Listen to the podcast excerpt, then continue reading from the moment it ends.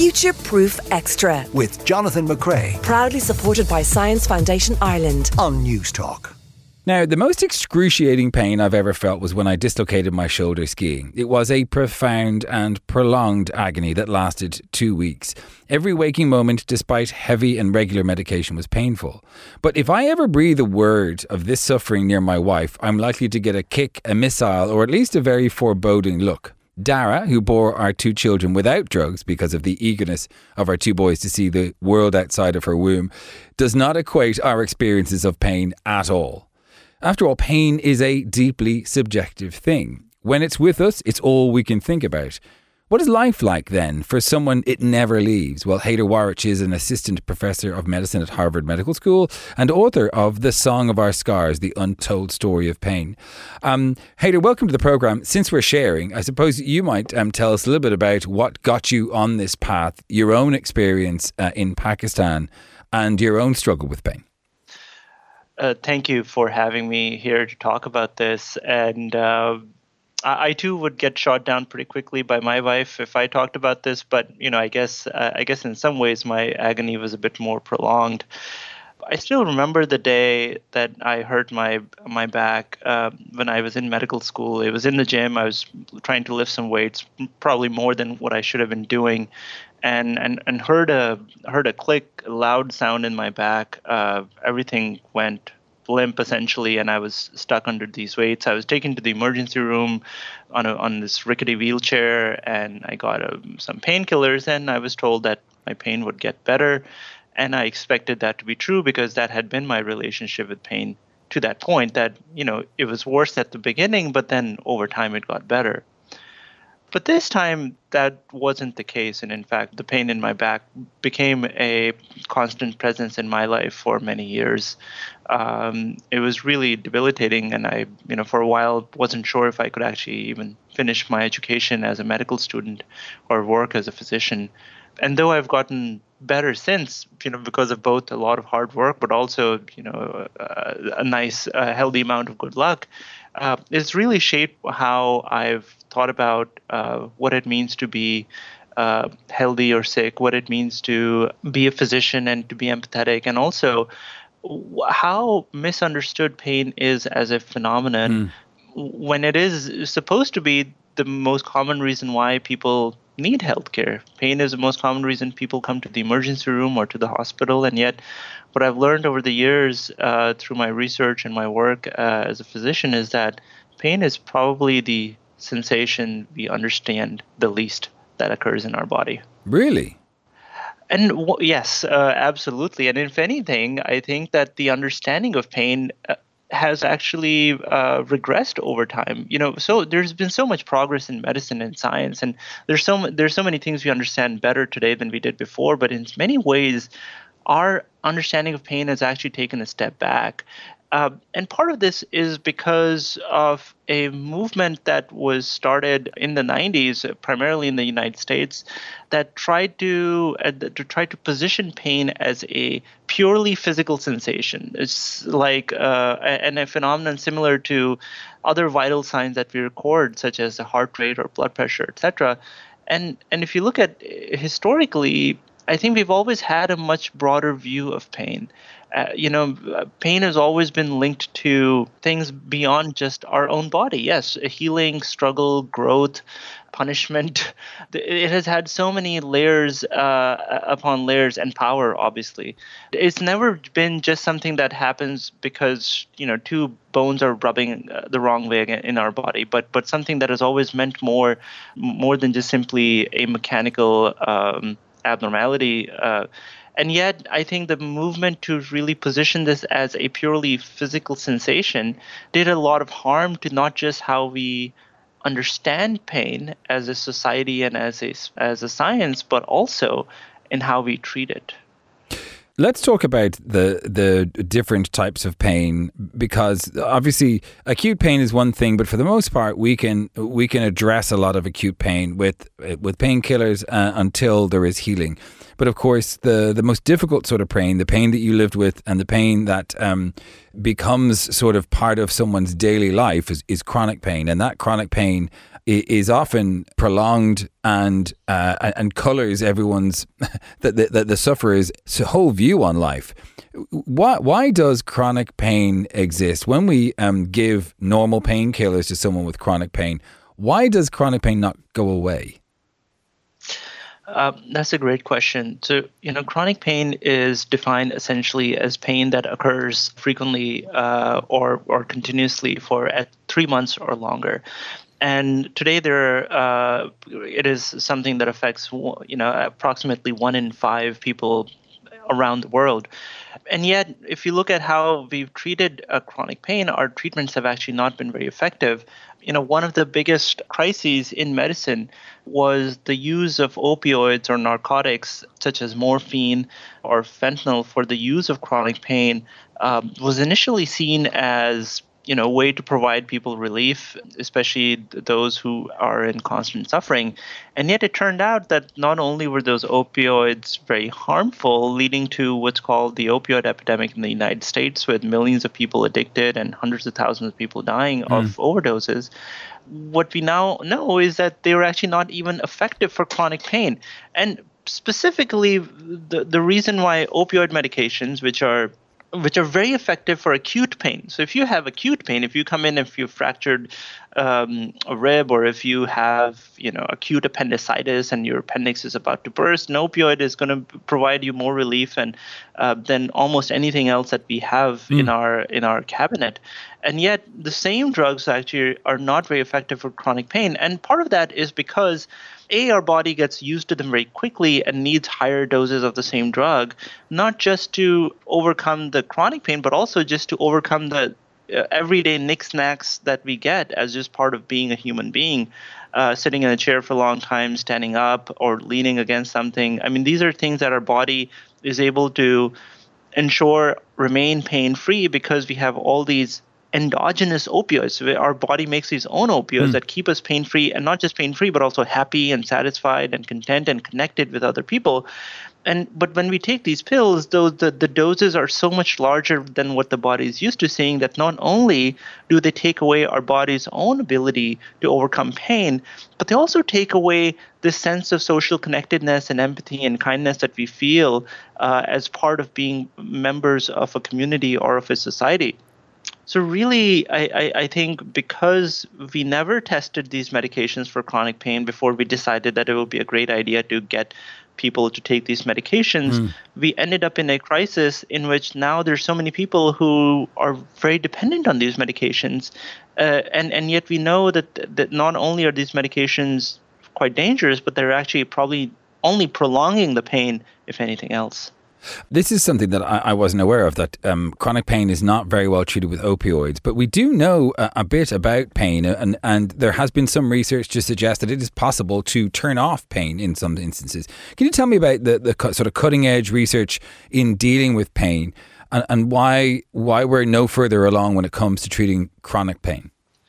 So I will say that there has been a lot of really exciting developments in the space for treatments for chronic pain recently, in part because I think we have so few good options for patients. And surprisingly, many of these therapies actually don't really, if you have back pain, these therapies are not targeting your back. They're actually working on your mind, on your brain, on your nervous system to change how we interpret the pain and change how you react to it. So, one of the cardinal features because of course, pain happens in the brain, and that's something that sometimes Absolutely. You need to get your head around, because you have nerves in your finger. When you prick your finger with a needle, you think you're experiencing it in your finger because that's what got pricked, but actually the pain you experience is not in your finger; it's in your head. Absolutely. When we have something like that happen in our body, we have this process called nociception, in which we have these nervous signals traveling to the brain, but these signals are unconscious, and it is only in the brain that they are turned into a conscious phenomenon, and that conscious phenomenon is called pain, which is as much a physical sensation as it is a emotion and a traumatic memory, especially when it comes to chronic pain. So. And now, a lot of the new therapies, what they're doing is they're really changing how we interpret that pain, especially in the chronic setting. Because, you know, for the most part, when you have chronic pain, if you have a surge of pain, it's not because you have a new injury in your back or that there's some new pathology that is evolving in your body. Sometimes there is, but it is very, very rare. So really what these new interventions try to do is they try to have us find a way of living better with the pain. And oftentimes it involves eliminating the fear that pain engenders in us, because again, that's part of the function of pain. Pain is supposed to be incredibly attention-grabbing and fear-inducing because, you know, our bodies want us to be careful and safe and don't want us to do, you know, silly things that would harm us. We absolutely need that. But in the chronic setting, absolutely. But and you're right, we need it for survival. And we know this because people who don't feel pain actually live shorter lives than people who do. But at some point in the chronic setting, the system is misfiring. The system is giving us fear and is telling us to not do anything, even though it is actually not actually helping us. So many of these new forms of therapy, one of them is actually a form of cognitive therapy called pain reprocessing therapy. That essentially teaches people that in the chronic setting, that the pain that they're having is not causing or is not associated with any new damage in their tissues or in their body. And the results of this are in a randomized trial are very striking. Really? After just a month of therapy. What you're saying that after a month of telling people that's not why you're being hurt, that they actually get less hurt? Absolutely. So in this trial, which is a randomized trial, so you had individuals who had chronic back pain, and they were divided into essentially three arms. In one arm, people received the usual care that you get for chronic back pain. In the second arm, you got a placebo, which can also be actually quite powerful for the relief of pain. And in the third arm, they received this therapy over the course of a month.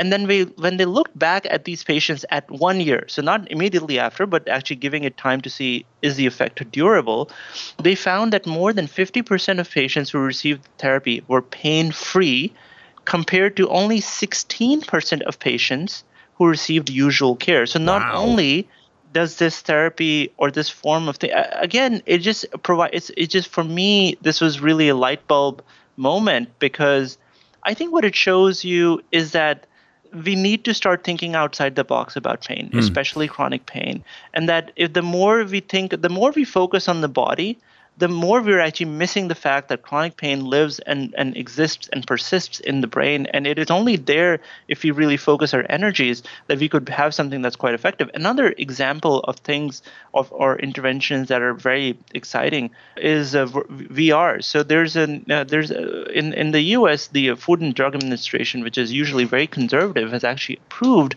a VR intervention or VR device that is meant to help people live better with chronic pain, and which has been shown to be quite effective in clinical trials. So again, is this in the case where someone has perhaps phantom limb pain and chronic pain that they can't, that is there because of a perception of a missing body part or perception of their body being damaged, and then they see themselves in VR as healed? Is that the thing, sort of thing you're talking about?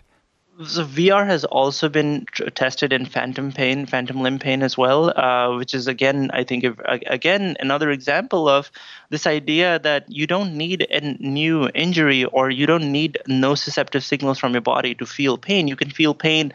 At some point, your body can just generate that experience regardless of whether it's getting any type of stimulation from above.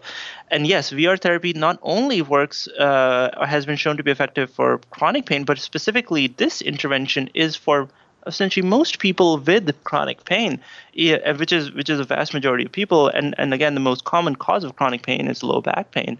And what it does is that it helps people to sort of get out of their own sort of physical forms and sort of see them in this kind of disembodied way.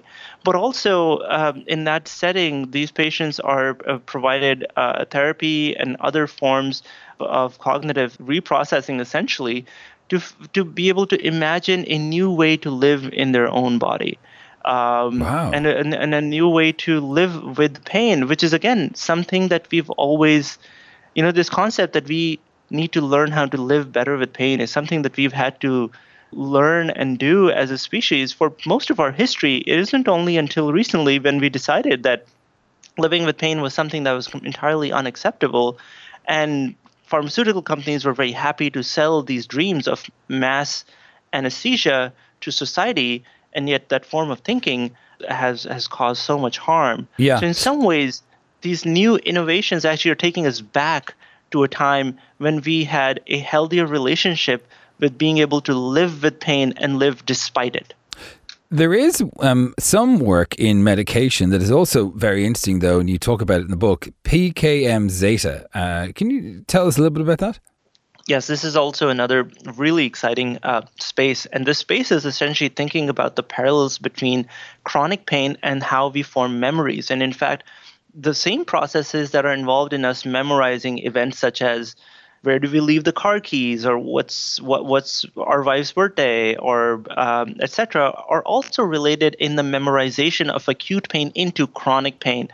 And so a molecule that is central to the formation of memories called PKM Zeta is also, based on studies that are primarily done in mice, has been shown to be very critical to essentially the development of chronic pain. And when scientists have used inhibitors that prevent this molecule from working, not only do the organisms affected not form any new memories, but they actually don't develop chronic pain as well. And there's some data showing that medications that affect memorization can also kind of halt this process of the transformation of acute into chronic pain. Wow. And many of the forms of therapy that are developed for conditions like PTSD are also now being tested in people who have chronic pain. And so the parallels between memory and pain are very, very clear. And again, goes back to why do we have pain? Pain is there as a defense mechanism. Yeah. And for it to be an effective defense mechanism, we need to be able to learn its lessons. And so when you think back about your life, or any of us do, some of our most painful episodes are the ones that we actually remember most vividly. And in fact, one of the things that I've learned is that many patients who have chronic pain, those memories live with them on an almost constant basis.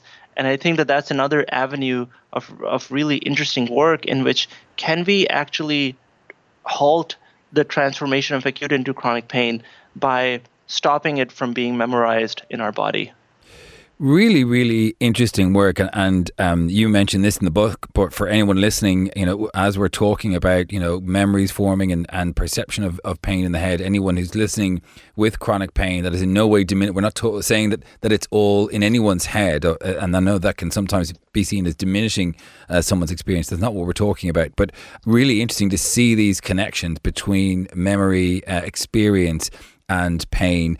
Thank you so much for joining us. Haider Warraich is the name of the author. The book is called The Song of Our Scars, The Untold Story of Pain, and looks at this sort of history and culture and a medical approach to pain in a way that I hadn't considered before. Haider, thanks very much for joining us. Thank you so much.